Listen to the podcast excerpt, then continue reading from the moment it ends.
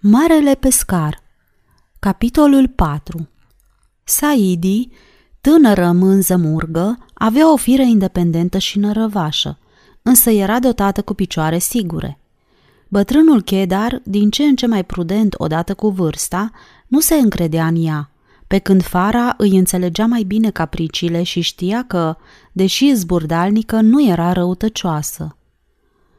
Pe parcursul primelor cinci mile de coborâre treptată, Fara nu o menajase deloc, gândindu-se că timpul era prețios.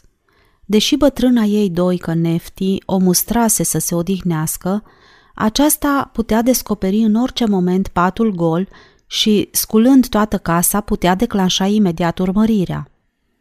La început, simțind nevoia de mișcare, Saidi încercă câteva ghidușii, trecu de la galop la salturi și sărituri, se prefăcu că se teme de orice bolovan uriaș sau buturugă luminată de razele argintii ale lunii, însă pintenii farei o descurajară îndată, făcând-o să înțeleagă că aici nu era vorba de joacă. După un timp, drumul deveni uniform pe o distanță de câteva mile, înainte de a se angaja pe cărări cu cotituri bruște care duceau la poalele văii. Aici descălecă și merse alături de Saidi, până ce mânza începu să dea din cap nervoasă. Totdeauna se împotrivea să fie purtată de căpăstru, afară de momentele în care era prea obosită. Din când în când treceau prin fața colibei unui țesător cufundată în întuneric și liniște. Doar câteva capre ridicau capetele curioase la trecerea lor, în rest, noaptea era calmă. Dar Fara avea un sentiment straniu că nu e singură. Deși trecuseră abia șapte ore de la pierderea suferită, îi se părea că aceasta se întâmplase cu foarte mult timp în urmă. De fapt, așa și era, deoarece durerea incurabilă îi se cuibărise în suflet încă de pe când degradarea sănătății lui Arnon prevestea un sfârșit inevitabil. Era ciudat de asemenea, gândi Fara, că nu simțea nicio amenințare în legătură cu temerara misiune pe care și-o asumase. Cu toate acestea, nu odată își spunea că aceasta e o treabă foarte serioasă, o treabă de bărbat, care îi va pricinui fără îndoială multe necazuri înainte de a ajunge la obiectivul ei bine fortificat în Galileea. Pe scurt, ea se îndrepta către un dezastru aproape sigur și asta atât de rapid cât o putea duce Saidi cu picioarele ei zvelte. Reconsiderarea obiectivului ei nu a avut însă darul să o descurajeze – în primul rând pentru că îndrăzneața ei misiune fusese plănuită cu atâta ardoare și cu mult timp înainte, încât aceasta devenise unicul cel al vieții sale. Mai există apoi și prea iubitul ei Voldi, căruia îi pricinuise atâta îngrijorare. Ce bine ar fi procedat, gândia, dacă i-ar fi spus hotărâtă că nu se va putea căsători cu el niciodată și dacă el ar fi obligat-o să-i spună motivul, i-ar fi spus că nu-l iubește. Voldi însă ar fi știut că nu acesta este motivul adevărat, deoarece ea îi deduse prea multe dovezi de dragoste. Oricum, Voldi nu se va frământa prea mult timp. În împrejurări similare, o fată ar reacționa altfel, dar un bărbat se poate consola foarte repede. Ce noroc au bărbații că sunt în stare să smulgă rădăcinile iubirii și să le transplanteze cu succes în altă parte, fără ca planta să-și piardă din prospețime. Într-adevăr, nu avea niciun motiv să se îngrijoreze din pricina lui Voldi. Un singur lucru o neliniștea. Cât timp și cât de neobservată va putea trece de ghizarea ei sub înfățișarea unui tânăr oarecare? Desigur, nu exista altă alternativă. Era de neconceput ca o fată de 16 ani să poată călători singură din sudul Arabiei până în nordul Galilei, fără să riște unele situații foarte neplăcute, dacă nu de-a dreptul primejdioase – Efortul de a trece drept un tânăr căruia nu-i mijise încă mustața era nebunie curată. În ciuda tuturor acestor riscuri, existau însă și câteva aspecte în favoarea farei. De felul ei avea o voce joasă, ușor răgușită, ceea ce pentru un străin trecea cu ușurință drept vocea unui adolescent. Mai era apoi turbanul bine îndesat pe cap, care ascundea curbele delicate ale chipului său de fată. Chiar și așa, era nevoie de mult curaj și siguranță de sine pentru a-și juca rolul în prezența neașteptată a bărbaților. Până acum nu-i fusese tocmai greu să-și disimuleze sexul în fața altor femei. Pregătirea o costase pe Fara multe ore de trudă. În secret, ea exersase îndelung cum să pară cât mai autentic înfățișarea unui băiat pe care îl voia impertinent, obișnuit cu un limbaj colorat, presărat cu înjurături. De câte ori nu exersase în camera ei de dormit mersul cu pași mari, apăsați, aroganți, dând capul pe spate în semn de sfidare. Râsese singură la vederea propriului chip reflectat în tava de metal, bine lustruită, atârnată de ușă. Dar se întristase în momentul următor la vederea gropițelor de fată pe obrajii tânărului și hotărâ să nu mai zâmbească.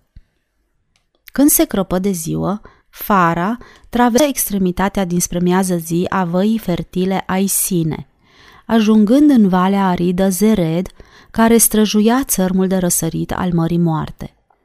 Era o întindere dezolantă, lipsită de vegetație, păsări, rozătoare sau reptile.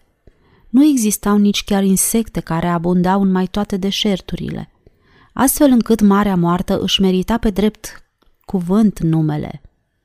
Saidi și călăreața ei nutreau speranța că în curând vor părăsi acest ținut pustiu și iuți pașii.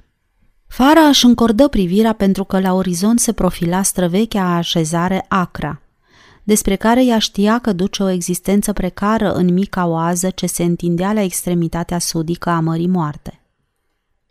Soarele dogorea deja când fata zări primele pâlcuri de palmieri și chiparoși, precum și câteva colibe sărăcăcioase răzlețite în jurul unui uriaș cort cafeniu.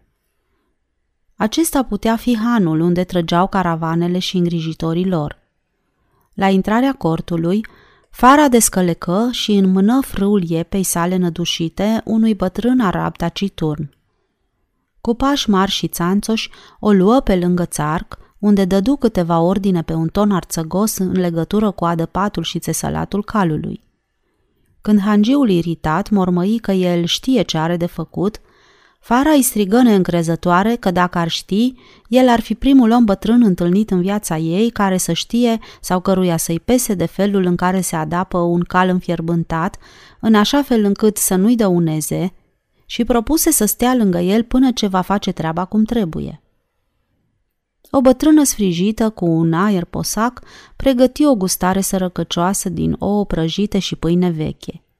Simțind că în prezența unei femei trebuie să se comporte ca un bărbat, Fara a început să se plângă în legătură cu mâncarea, aruncându-i bătrânei femei o serie de înjurături care îi se păreau mai potrivite din gura unui bărbat în asemenea împrejurări.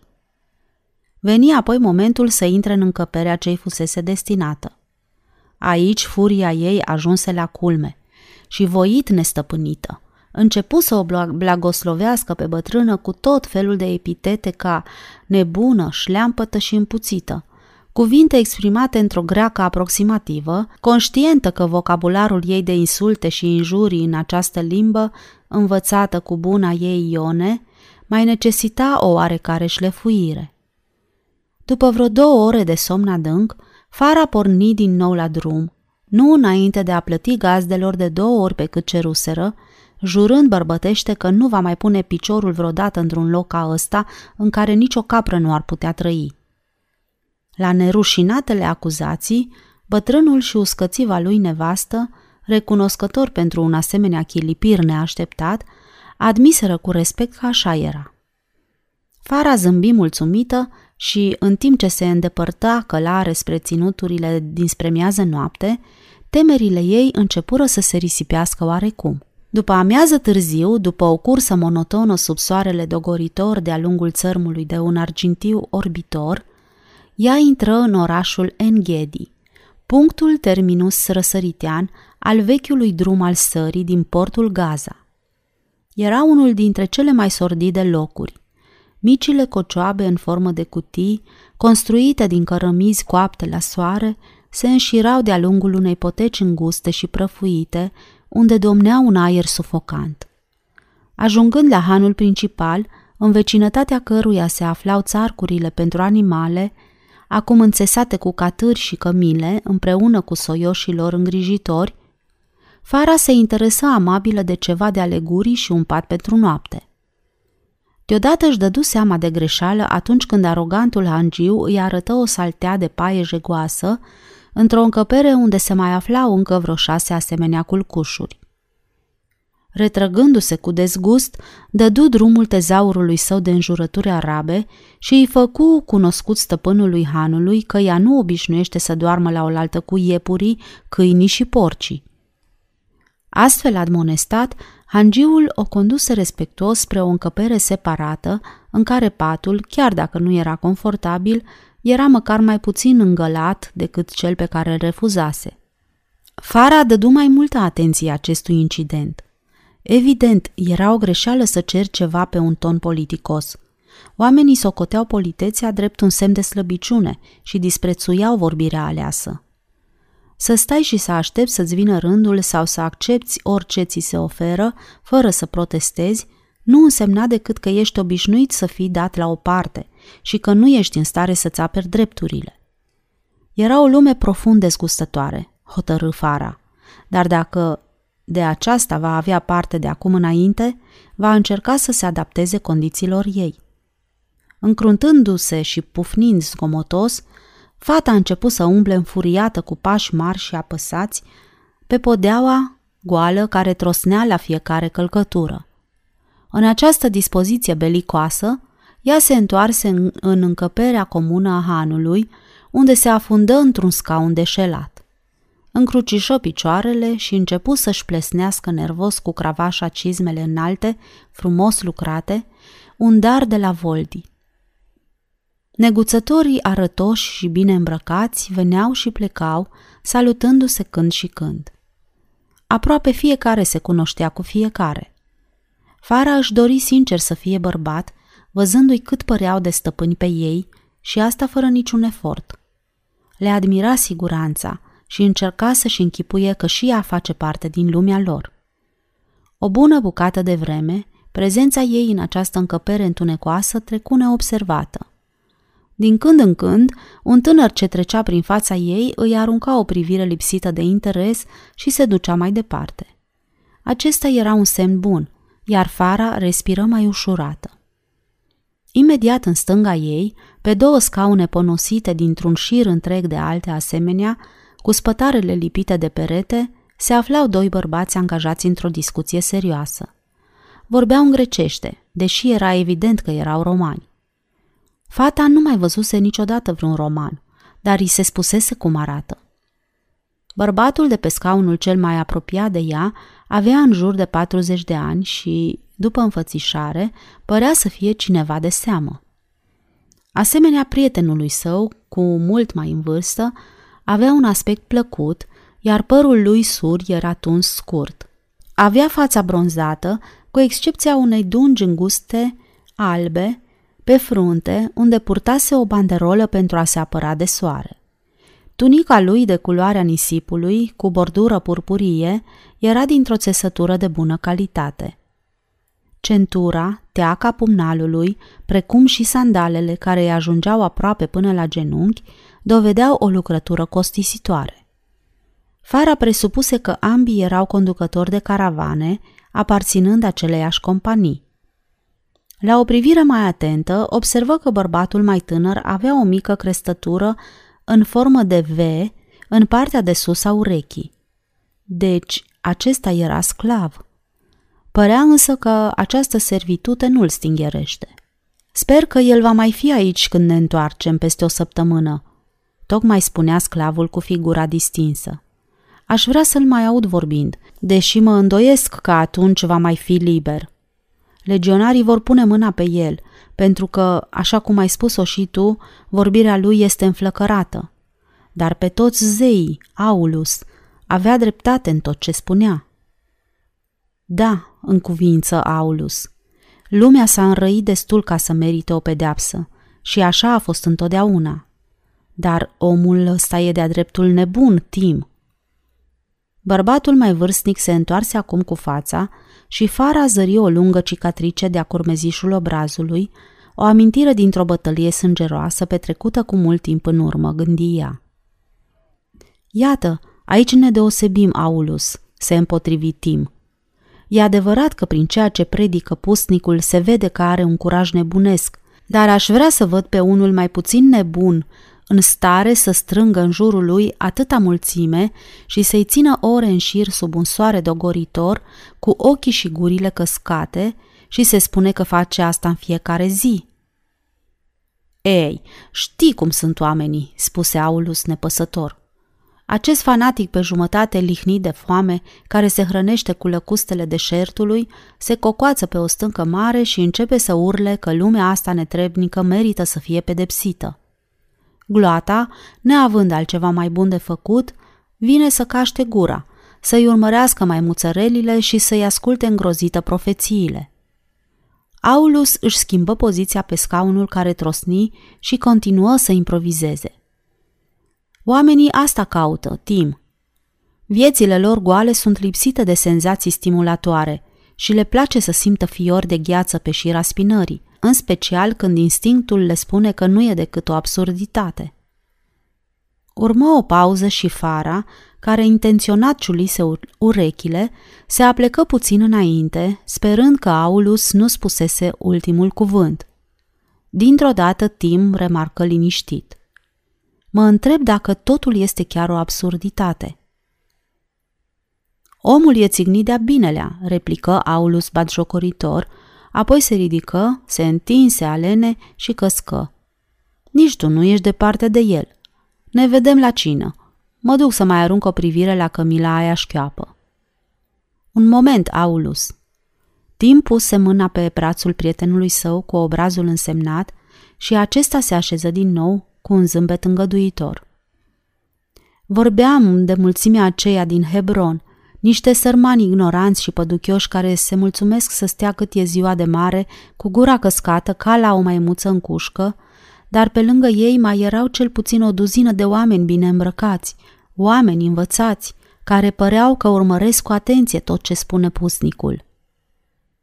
Localnici, fără îndoială, explică Aulus, plictisiți de prezența omului în orașul lor și care așteptau să se iște o încăierare ca ei să-l poată înhăța pentru tulburarea liniștii. Dar se vedea bine că unii dintre ei veneau de departe, Aulus. Chiar eu l-am întrebat pe un băiat isteț, cu înfățișare plăcută, îngrijitor de cămile, dacă n-ar vrea o slujbă. Mi-a răspuns cu mândrie că este deja în serviciul eminentului legiuitor Ben Iudah, un membru al Sinedriului din Ierusalim.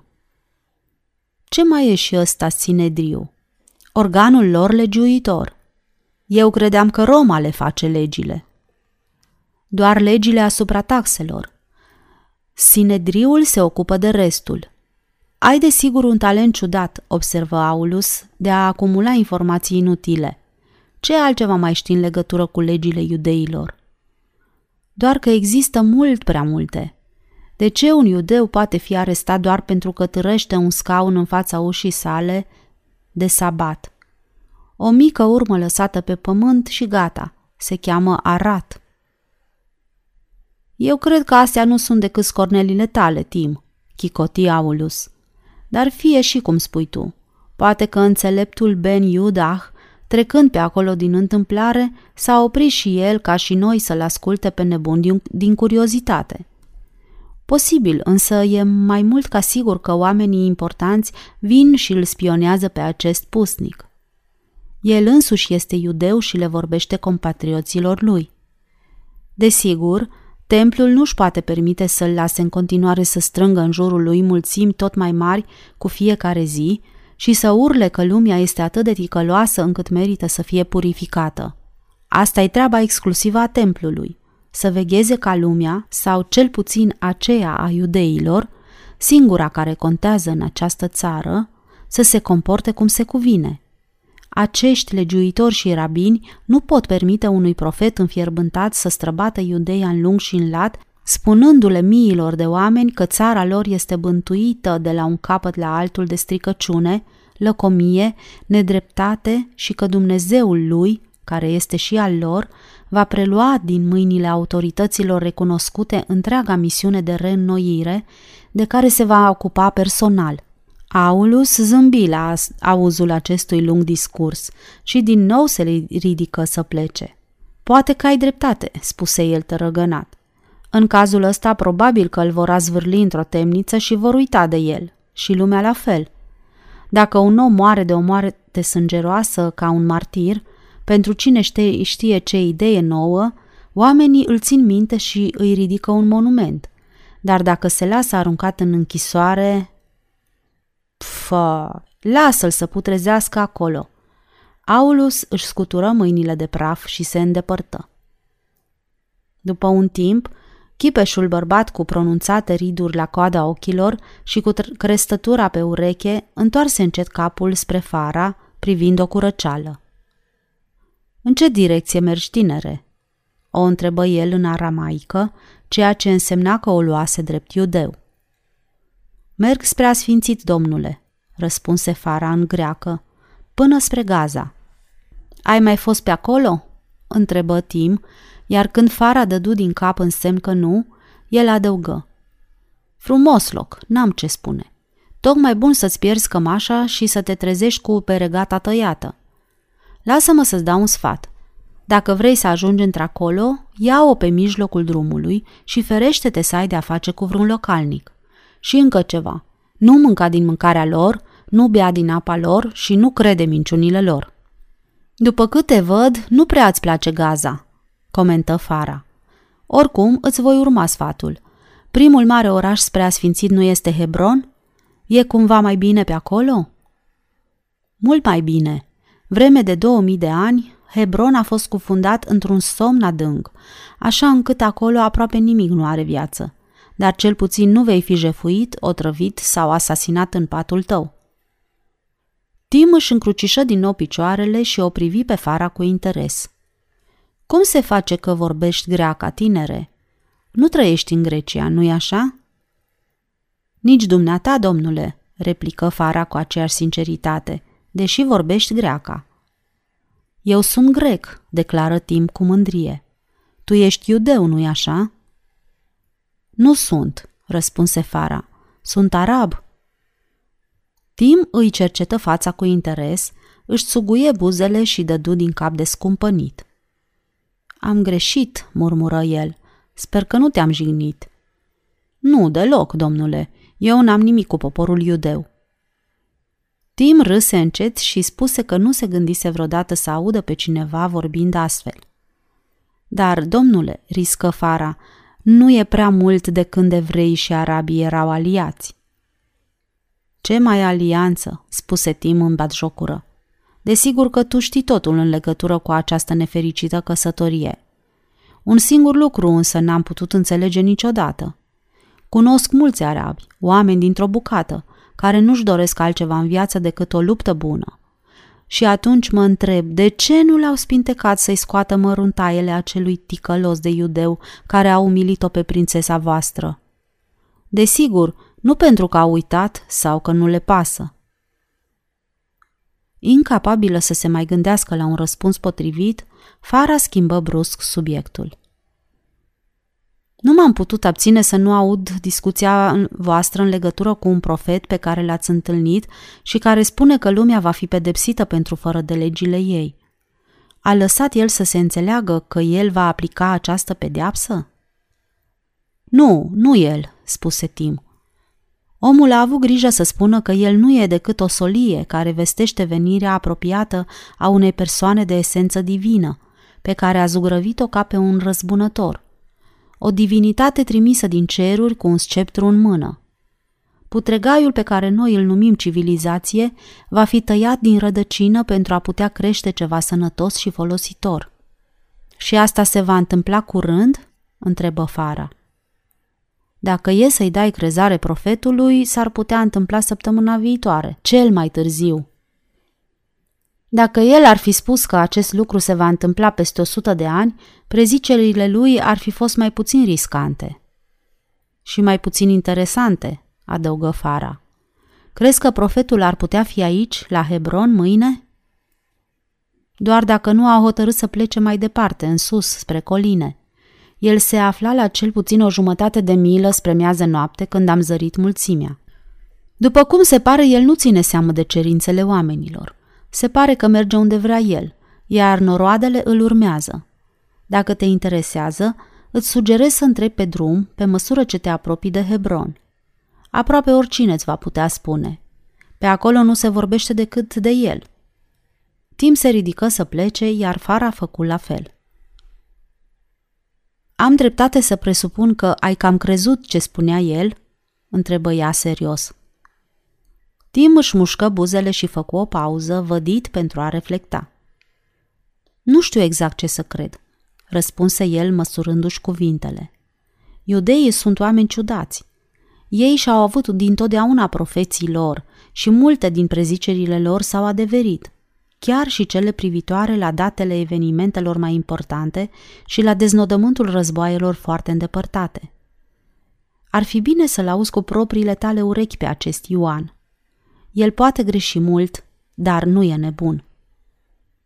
Prietenul dumitale pretindea că e nebun de legat, replică Fara. Prietenul meu, prietenul meu, spuse Tim tărăgănat, e grec neaoș și a devenit roman sadea. El nu are încredere în nimic ce nu se poate mânca, îmbrăca, cumpăra, vinde sau călări. În ciuda împotrivirii lui Saidi de a părăsi drumul larg pe care se angajase, Fara se întoarse la locul de unde pornea un alt drum improvizat, cu o lățime de peste 50 de iarzi și care ducea către miază noapte, traversând o pajiște cosită. Terenul era moale și calul înaintea încet. Poteca dezgolită traversa câmpia și un alt drum, mai puțin circulat, se deschidea peste o altă câmpie secerată, apoi peste un pod pe dedesubtul căruia trecea un pârâiaș. Făcea cotitură pentru a ocoli un pâlg de chiparoși, urca un deal, traversând o altă pajiște, trecând peste un vad, apoi continua drept înainte. Mereu înainte. După vreo cinci mile monotone de mers călare, Fara zări în sfârșit un sat. La întretăierea drumurilor se afla o piatră care spunea că locul se numește Tecoa. Cărarea trecea prin mijlocul așezării, însă Fara ocoli puțin în speranța de a întâlni pe cineva care să-i spună cam pe unde s-ar afla profetul. Satul era aproape părăsit. Micile bazare și piața de pe strada principală erau închise. Mai departe, în zona locuită, o femeie bătrână și firavă se aplecase peste marginea unui puț, trudind din greu să scoată o găleată cu apă. Fara se apropie, descălecă și îi dădu o mână de ajutor. Așezară găleata mare plină cu apă lângă fântână. Bătrâna femeie în zdrențe, respirând greu, îi adresă farei un zâmbet cu o gură știrbă și îi oferi o cană din tablă ruginită. Ce bună e!" spuse fara.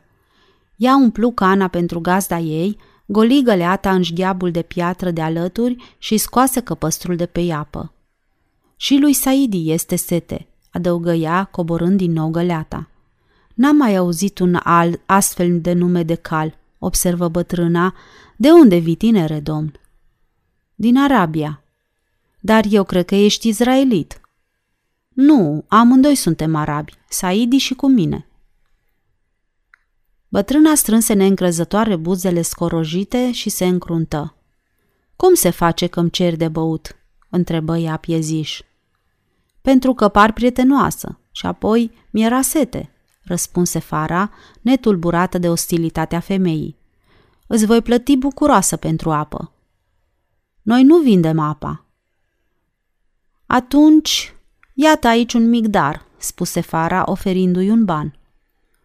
Bătrânii ei ochi sclipiră îndată ca mărgelele la vederea darului, dar clătină energic din cap. Fara lăsă bănuțul pe marginea fântânii, iar femeia se întoarse și scuipă cu dispreț pe pământ. Înnăbușindu-și un zâmbet, Fara spuse Caut un profet iudeu. Numele lui este Ioan. Îl urmează multă lume și aș dori și eu să-l ascult. Mi s-a spus că a trecut pe aici. Nu cumva știi încotro s-a dus?" El este fiul satanei, se oțărâ bătrâna. Un profanator. Blestemați fie toți necredincioșii care ascultă netrebniciile lui. Fara învârtea ostentativ în mână punguța cu bani. Dezlegă baierele și întrebă calmă. Știi pe unde ar putea fi el acum? Câteva clipe bătrâna ezită și rămase tăcută, în timp ce fara scoase câțiva bănuți de argint în palmă. Îi puse apoi la loc în pungă și se azvârli în șa. Bărbia zbârcită a femeii început să tremure. Era evident că se dădea o luptă între sărăcia și pioșenia ei. Cu un gest aproape furios, indică direcția nord-est. Ei spuneau că o ia spre râu, strigă ea, și toată Iudeea îl urmează. Toți cei din Tecoali s-au alăturat păgânilor. Și lacrimi începură să îi se prelingă pe obrajii veștejiți. Până și omul meu și fata mea, împreună cu bărbatul ei și copiii lor, toți au înnebunit ca și ceilalți. Părându-i sincer rău pentru creatura jalnică care acum plângea de-a binelea, Fara întrebă încet. Dar ce a spus omul acela de va mâhnit atât de tare? Își bate joc de străvechea noastră credință, spuse femeia suspinând printre lacrimi și își șterse ochii cavernoși cu poala șorțului ei decolorat. El stă acolo în pustiu de ani de zile fără să facă nimic și nu-i pasă de alții. N-a fost niciodată la sinagogă și nu a adus niciun dar la altar, iar acum vine să-și bată joc de religia strămoșilor lui. Asta nu înseamnă cumva că are o nouă religie? întrebă Fara. Spune că în curând va apărea un înger care ne va arăta ce trebuie să facem, ca și când am fi păgâni, fără niciun Dumnezeu.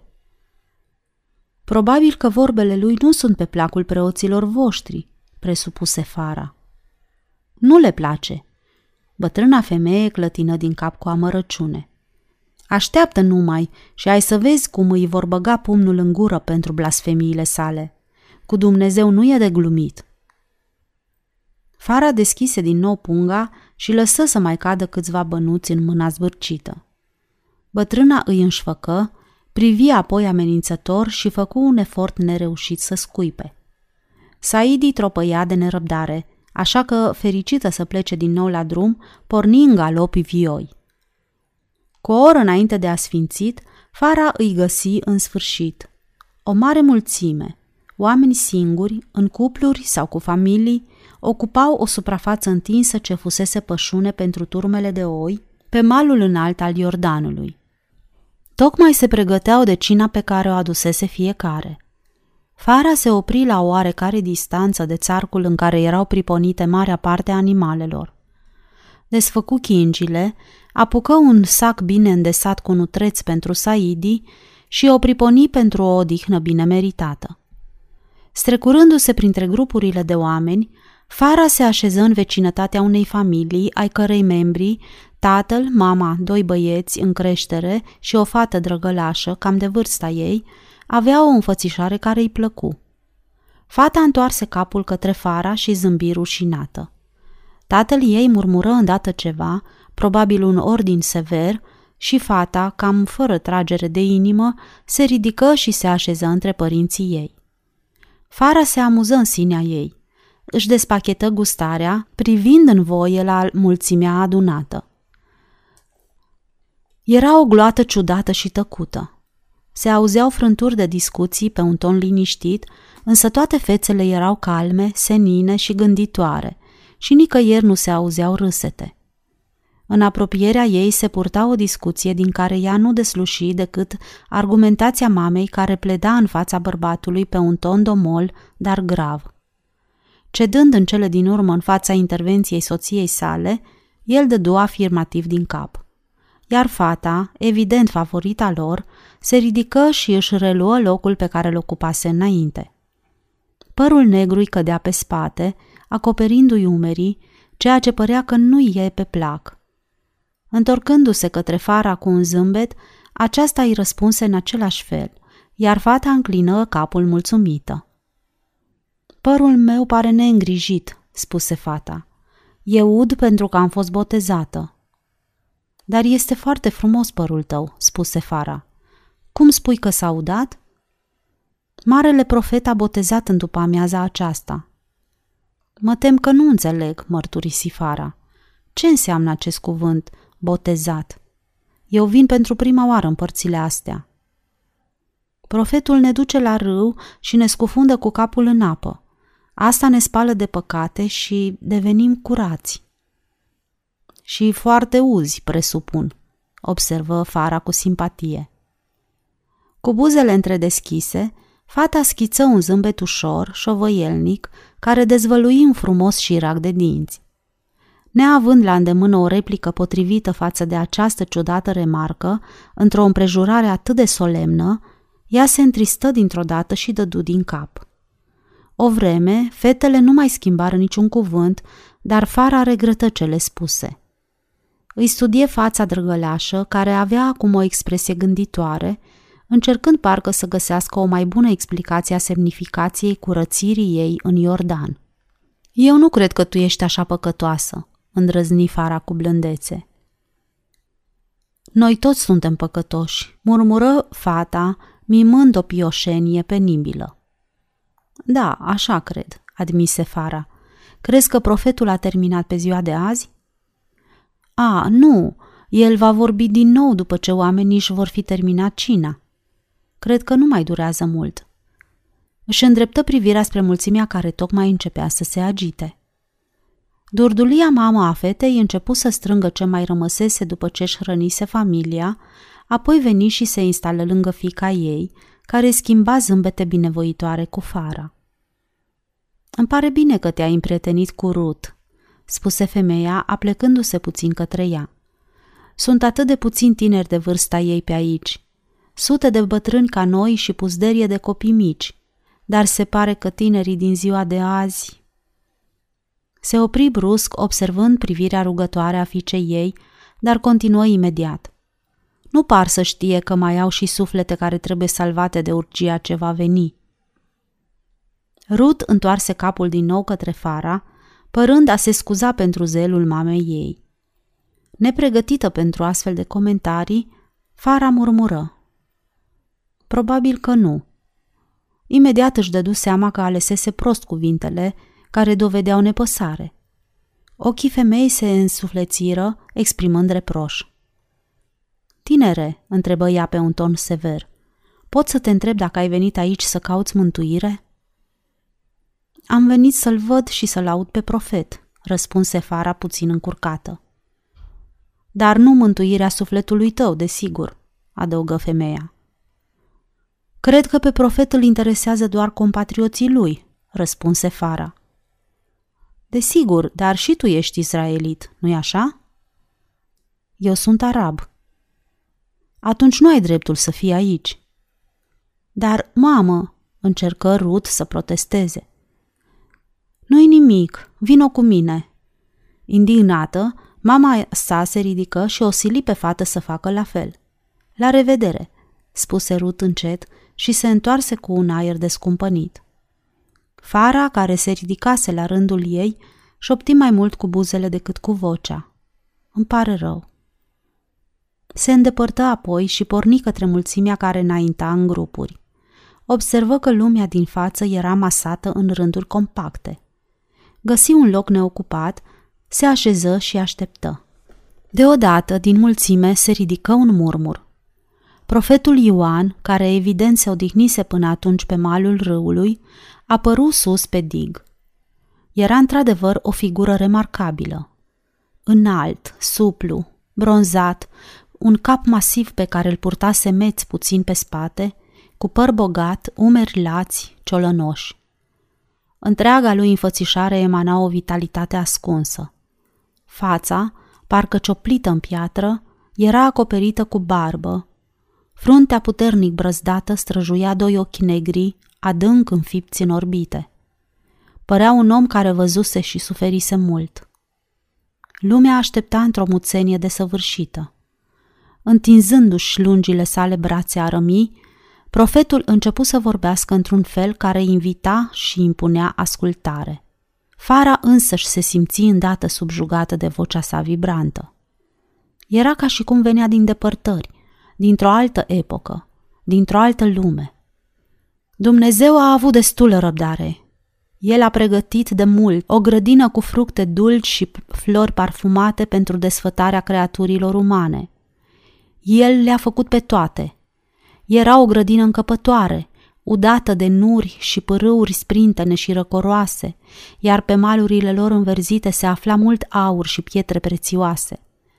Dealurile și văile ascundeau diferite metale pe care inventivitatea oamenilor le putea transforma în pluguri, secere și alte unelte trebuincioase pe lângă casă. Uriașe cariere adăposteau granit și marmură în culori delicate, cu care oamenii puteau construi temple și monumente. Existau păduri pline cu tot felul de copaci din care se puteau ciopli corăbii, adăposturi. Nenumărate animale pășteau în văi. Unele din ele asigurau hrana oamenilor, altele purtau poveri. Și dacă norocoșii copii ai lui Dumnezeu s-ar fi mulțumit să-și păstreze aceste bunuri și să lase moștenire bogata lor avuție, posteritatea ar fi putut trăi și azi în liniște și pace în grădina aceea. Aici, glasul profetului crescu în intensitate, el pregătindu-se să explice cum acest paradis a fost năpădit de buruieni și mărăcini. Și asta pentru că, încă de la început, copiilor Domnului nu le-a păsat deloc de această grădină. Primul om a încălcat învățăturile lui Dumnezeu. Cel mai mare dintre cei doi fii ai lui și-a ucis fratele și a fugit în junglă. Neliniștită și nemulțumită, umanitatea și-a părăsit paradisul și a început să bântuie pretutindeni, lipsită de hrană, de îmbrăcăminte, de adăpost sau de țel, sperând doar să scape de privirea dezaprobatoare a tatălui dezamăgit. Uneori, după lungi peregrinări fără niciun căpătâi, un grup sau un trib se așeza într-o vale mănoasă și trudea pământul. Un alt trib nomad, invidios pe puținele agonisele ale vecinilor, năvălea cu sulițe, săbi și pietre și îi omora pe aceștia împreună cu bătrânii și copiii lor. Tatăl îi înzestrase cu o minte în stare să născocească unelte din ce în ce mai bune, dar până la urmă invențiile lor cele mai năstrușnice se dovedeau nu unelte de mai bune, ci arme aducătoare de moarte. Piatra nu a mai fost folosită pentru construirea de temple și monumente, ci pentru fortificații. Fierul nu a mai fost transformat în unelte casnice, ci în instrumente de război. Pretutindeni pântuiau teama, suferința, foametea. Jaful și măcelul s-au răspândit pe toată fața pământului, până ce pacea nu a mai existat nicăieri și nimeni nu mai era sigur nici măcar în casa fratelui său. Însă, continuă Ioan cu înflăcărare, de-a lungul tuturor acestor epoci groaznice de vrăjmășie și prigoană, Dumnezeu a așteptat și a tot așteptat, răbdător, dar și cu neliniște, ca mai mari acestei lumi să-și dea seama de puținătatea avuției lor strâmb agonisite, de deșertăciunea ambițiilor lor de putere, de nimicnicia podoabelor lor regale și de stricăciunea hranei acumulate prin înfometarea altora. Și iarăși s-a ridicat un glas curajos pentru a-i avertiza, dar îndată a fost redus la tăcere. Mulți erau mesageri trimiși de Dumnezeu, dar erau bătuți, aruncați în temnițe și uciși, azvârliți drept hrană fiarelor sălbatice. Încă de copil, Fara auzise tot felul de legende în legătură cu facerea lumii, cu nesupunerea lui Adam, cu păcatele strămoșilor săi și cu marele potop care i-a înnecat pe toți, cu excepția unei singure familii. Însă vechile povești, așa cum le reamintea Ioan, păreau recente și înfricoșătoare, pentru că glasul lui era ca o furtună. Răbdarea lui Dumnezeu a ajuns la capăt. În cele din urmă, văzând că incorrigibilii săi copii nu mai sunt în stare de frumusețe, milă, bunătate, pace, el a renunțat. A hotărât să curețe lumea de ei să o curețe până în străfunduri de murdăria și de pustiirea mâinilor lor, până când nu mai rămânea nicio urmă din ei. Atunci el ceru unui bătrân supus și iubitor de pace să construiască o corabie pentru el și ai lui. Și ploaia începu să cadă. Și a continuat să plouă zi după zi. A plouat așa cum nu se mai văzuse vreodată înainte. Fara ascultase în copilărie povestea potopului, pusă pe strune de rapsozi, și nu fusese impresionată. Însă tabloul de azi al cumplitei calamități o făcu să-și tragă mai bine burnusul peste umeri, simțind fior reci pe șira spinării. Povestea a făcut să-i se încrețească pielea, auzind parcă aievea strigătele înspăimântătoare ale oamenilor disperați, care se agățau unul de altul, îngroziți de învolburarea apelor care creșteau, în timp ce cerul părea că se despică de fulgerele care scăpărau peste pământul înghițit de potop. Și deodată se făcu liniște. Apele se potoliră, iar soarele strălucea din nou. Dar de data aceasta nu peste o grădină, ci peste o lume pustiită, cu orașe în ruină făcute una cu pământul, peste tronuri goale, pe jumătate scufundate în mocirlă. Acum viața avea să înceapă din nou, iar omul trebuia să încerce să reclădească o lume mai bună, dar și de data aceasta fără succes și fără nicio speranță.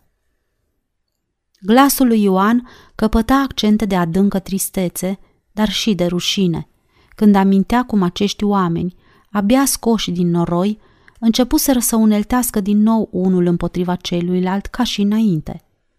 Profeții veneau și plecau, amintind oamenilor de năpărasnica nenorocirea bătută asupra strămoșilor lor, prezicând dezastre încă și mai mari dacă nu vor da ascultare poruncilor lui Dumnezeu. Dar cei puternici îi ignorau, iar cei care așteptau favoruri din partea celor puternici râdeau de ei, îi batjocoreau, aruncau cu pietre în ei. Aici Ioan făcu o pauză lungă cu capul plecat. Mulțimea îngrozită aștepta într-o neclintire desăvârșită, ținându-și respirația, deși știa ce avea să urmeze.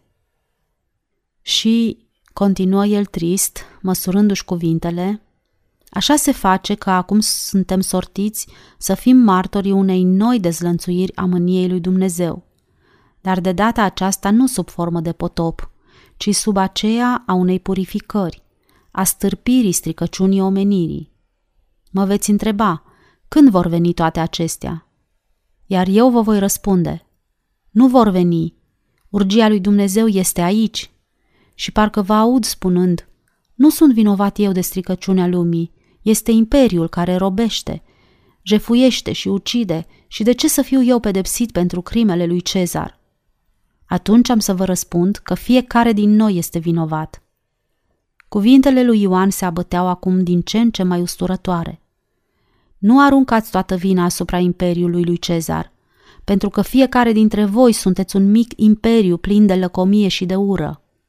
Este foarte ușor să condamnați cărmuirea, care este într-adevăr nesățioasă și pe care Dumnezeu o va curăța până în străfunduri, până ce îi se vor zări oasele. E ușor să acuz templul pentru lâncezeala lui, dar și el își va primi pedeapsa meritată. Dar dacă Dumnezeu se va îndura până la urmă de această lume bolnavă și va vrea să o mântuiască, această îndurare se va revărsa în primul rând asupra voastră, sărmani păstori însingurați, asupra voastră, truditorilor de pământ, asupra ta, tâmplarule, asupra ta, femeie sărmană, asupra ta, rabinule, legiuitorule, scribule și asupra oricărui om care se va căi pentru faptele sale. Dacă nu veți face astfel, veți pieri cu toții. Așa stă scris. Dumnezeu a vorbit din nou. Există unul singur și El este aici, pentru a curăța lumea de nedreptăți. Da, El este aici, acum. Deodată, un bărbat distins între două vârste, înveșmântat în negru, aflat la capătul depărtat al rândului doi din fața profetului, se ridică din mijlocul unui grup de oameni asemenea lui care îl înconjurau și strigă cu glas tare ceea ce atrase privirile tuturor asupra lui. Spune-ne, botezătorule, nu ești tu răzbunătorul lui Dumnezeu care va revărsa mânia lui asupra lui Cezar, a marelui preot, precum și asupra noastră a tuturor? Nu, eu nu sunt el, răspunse Ioan cu umilință. Sunt doar trimisul său, nevrednic să mă aplec să-i dezleg cureaua încălțămintei. Eu sunt doar un glas care strigă în pustiu. Mi s-a ordonat să spun, neteziți calea pentru cel uns, ridicați văile în care săracul disperă, dărâmați vârful muntelui unde disprețul și trufia i-a cocoțat pe cei puternici, neteziți calea în inimile voastre pentru el. Aici vocea lui pătimașă șuieră ca o lovitură de bici. Nu vă mulțumiți să spuneți că lumea va afla dreptate dacă grecii nu îi vor mai urâ pe egipteni și romanii nu îi vor mai prăda pe greci. Priviți-vă pe voi înșivă. Negustorul macedonian să nu-l mai urască pe sirianul conducător de cămile. Evreul să nu-l mai urască pe arab. Fariseii și saducheii să nu se mai dușmănească între ei. Țăranul cu două vite, un asin și douăzeci de găini, să nu-l mai batjocorească pe cel sărac, cu numai două capre și zece găini. Femeia cu straie frumoase pentru sabat și cu nunii să nu-și mai arate trufia față de cea cu numai un veșmânt pentru toate zilele și fără nicio podoabă. Un alt bărbat din micul grup se ridică la rândul lui și întrebă. Acest răzbunător vine să facă pace cu o sabie? Nu, nu cu o sabie, spuse Ioan, dar cu o putere atât de mare în, încât întreaga lume va fi zguduită.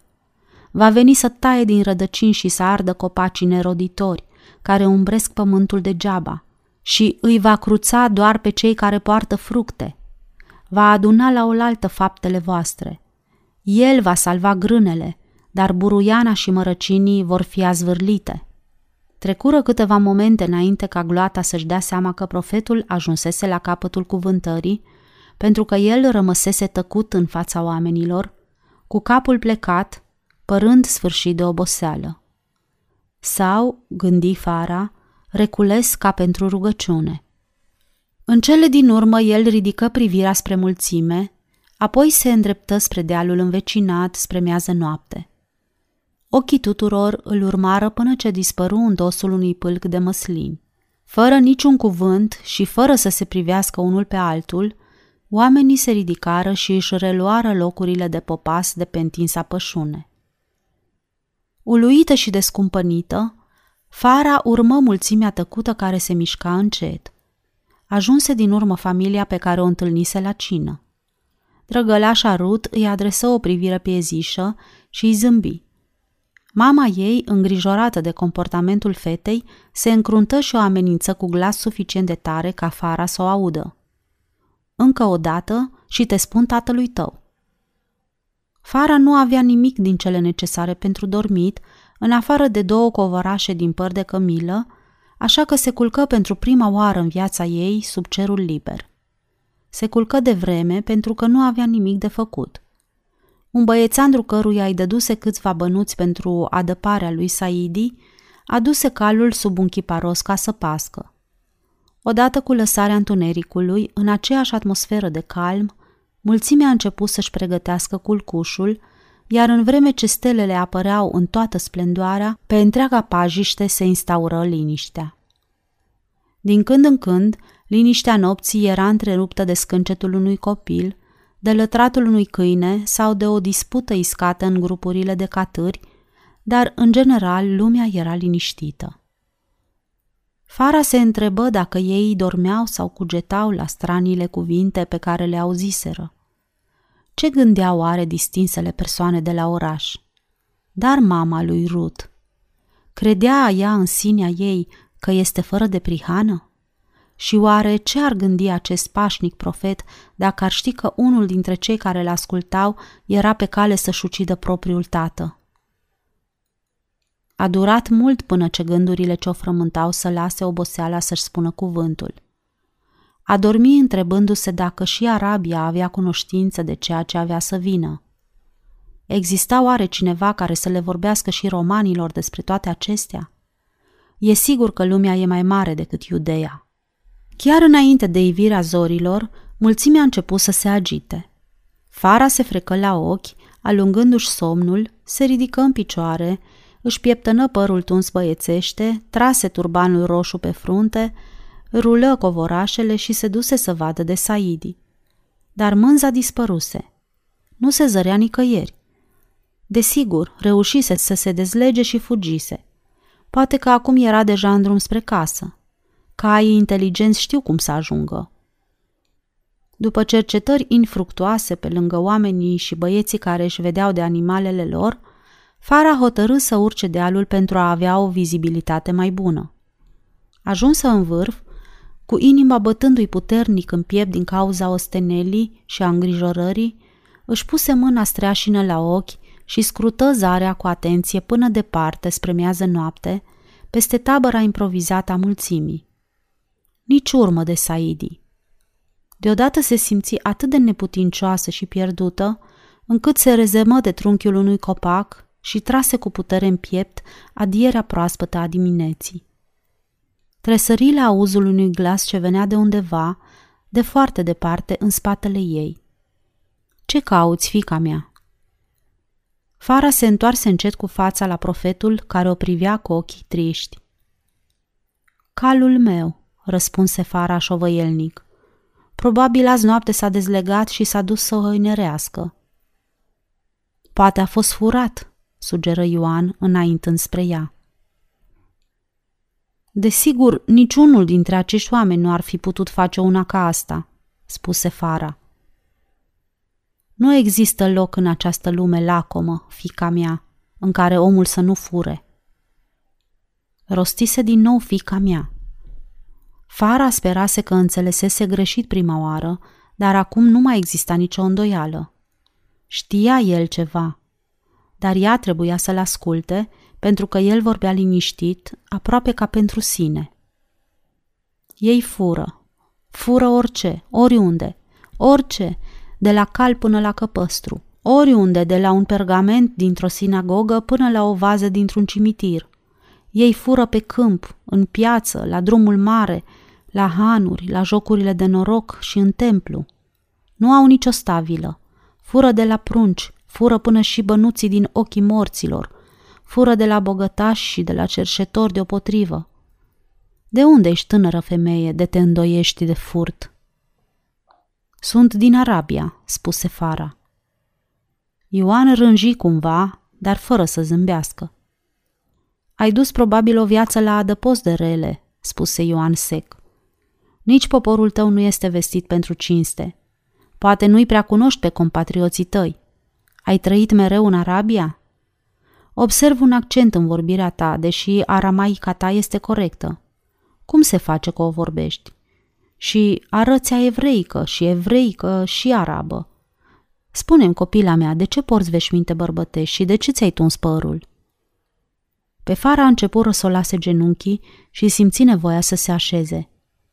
Profetul căută și el o buturugă în apropiere. Întorcându-și fața către el, fata a întâlnit privirea iscoditoare care o obligă la sinceritate. Sunt într-o misiune ce nu poate fi îndeplinită în siguranță de o femeie tânără. Ți-am spus că sunt arabă pentru că așa îmi place să gândesc despre mine, dar asta este numai pe jumătate adevărat. Mama a fost arabă, iar tata este evreu. Mama ta a murit? Doar de trei zile. Fara întoarse privirea spre vale. Din cauza asta cred că te afli pe drum, iar drumul te duce în Iudea, la tatăl tău. Poate te duci să-i vestești moartea mamei tale? Hmm, da, se bâlbâi Fara, sperând ca acest răspuns să fie suficient. Trecu un timp înainte ca Ioan să vorbească. Așa, deci, mai e și altceva în afară de a-i duce vestea tatălui tău. El nu a trăit cu ea în Arabia? Nu au stat prea mult timp împreună. Cum s-au căsătorit? E o poveste foarte lungă, domnule, și nu vreau să vă rețin. Privi din nou în ochii lui pătrunzători. Trebuie să vă spun? întrebă ea cu un glas puțin înfricoșat. Dacă nu vrei, nu trebuie, spuse Ioan cu blândețe, dar te poate ajuta dacă îi spui cuiva în care ai încredere. Sunt plecată să-l caut, spuse Fara. Știu că se află în Galileea, în orașul Tiberia. Atunci înseamnă că este în slujba tetrarhului, spuse Ioan. În afară de palatul lui Antipa nu prea are unde să fie. Fara în cuvință și își feri privirea din calea ochilor lui scoditori. Târziu, cu o voce abia perceptibilă și fără tragere de inimă, i-a spuse Antipa este tatăl meu. Ioan nu părea un om ușor impresionabil, dar se ridică în picioare brusc și exclamă Nu se poate. O privi atent și, aparent mulțumit că spune adevărul, adăugă. Desigur, cunosc povestea. Toată lumea o cunoaște. Nu ai motive să fii mândră de tatăl tău. Da, îmi dau seama, aprobă Fara. Dar, desigur, după comportarea nemiloasă și rușinoasă față de prințesa Arabiei, n-ai de gând să te duci la Tiberia și să trăiești alături de acest... Am jurat să-mi răzbun mama, îl întrerupse Fara. Vrei să spui, vrei să-ți ucizi tatăl? Dacă am să pot? Dar nu poți, exclamă Ioan. În primul rând, este absolut imposibil. Palatul este fortificat ca o cetate asediată. Eu sunt născut în Galileea, iar prietenii mei mi-au spus că tetrarhul trăiește ca un fugar, strașnic păzit zi și noapte. Îți poți pierde viața fără rost. Și chiar dacă ai reuși, ceea ce este de neconceput, crima ta te va urmări toată viața. Dintr-o răzbunare n-a ieșit niciodată ceva bun. Te-am auzit ieri spunând că vine cineva acum să-l răzbune pe Dumnezeu, spuse Fara. Și atunci ce bine va ieși de aici? Ioan părea că nu are un răspuns pregătit, dar după câteva momente de gândire spuse Aici este cu totul altceva, copiila mea. Răzbunarea îi este permisă doar lui Dumnezeu. Doar El este îndreptățit să plătească. Iar mie nu-mi este îngăduit, desigur, replică Fara pe un ton sarcastic. Sigur, Dumnezeu se poate răzbuna, dar eu n-am voie. Asta înseamnă că sunt mai bună decât El? Observația asta, o dezaprobă Ioan, nu-ți faceți cinste, fica mea. Este necuvincioasă la adresa lui Dumnezeu. Dar este practică, se grăbi Fara să adauge. Și scuzabilă, presupun, comentă Ioan gânditor. Probabil că în Arabia n-ai avut nicio pregătire religioasă. De ce crezi asta? întrebă Fara. Evreii și arabii se închină aceluiași Dumnezeu, nu-i așa? Nu este Avram părintele nostru comun? Observând că discuția pe această temă aduce mai multă patimă decât clarificare, Ioan clătină din cap dezamăgit. Poate ai să-l întâlnești pe cel uns în Galileea, spuse el. Aș vrea să-i poți vorbi. El trăiește într-un oraș numit Nazaret și este tâmplar. Deghizat în tâmplar? Se miră Fara. Așa cum sunt eu deghizată în băiat? Nu. El este într-adevăr tâmplar și încă unul foarte bun, pe când tu pretinzi doar că ești băiat. Nu e așa că nu prea mă descurc? Izbucnia. Și totuși ești primul care a descoperit. Adică sunt primul care ți-a spus-o. Ioan început să se plimbe prin fața ei, apoi se încruntă. Dar asta nu e o treabă simplă. Tu ai făcut un legământ, iar eu nu voi fi acela care te va face să-l calci. Un jurământ este un jurământ. Înțeleg deci că vrei să pleci spre Tiberia. Foarte bine, dar du-te mai întâi la Nazaret. Nu e departe de aici. Spune-i povestea tâmplarului Isus. Încrede-te în sfaturile lui. N-ai să greșești dacă ai să faci ce-ți spune el. Acum trebuie să plec. Dacă ți-ai pierdut calul, presupun că ai să mergi pe jos. Urmează cursul apei Iordanului. E mai scurt drumul decât pe cărările bătătorite și, în plus, vei fi mai în siguranță. Arătând cu degetul spre o cărare cotită din partea de miază noaptea dealului, el spuse Domnul fie cu tine, fică, și ferește-te de necazuri. Îi întinse o mână ciolănoasă, iar ea, încrezătoare, i-o strânse cu căldură. Întorcându-se să o privească mai atent, Ioan îi spuse zâmbind. Asta nu-i mână de băiat. Fii atentă, acum că ți-ai tăiat părul, nu te poți sfătui să te îmbraci ca o fată. Dar, repetă el blând, fii cu grijă. Apoi, cizmele astea frumoase de călărie și burnusul. Ar fi trebuit să pleci la drum cu haine mai ponosite, haine de țăran pe care să nu le râvnească nimeni. Făți rost de așa ceva și asta cât mai curând. Știi că pentru asta ai putea fi aruncat în temniță? Ar fi neplăcut, zise Fara. Se spune că închisorile sunt mizerabile. Eu n-am fost niciodată acolo, spuse Ioan, dar mă aștept aproape în orice moment. Autoritățile mă vor aresta pentru că tulbur pacea.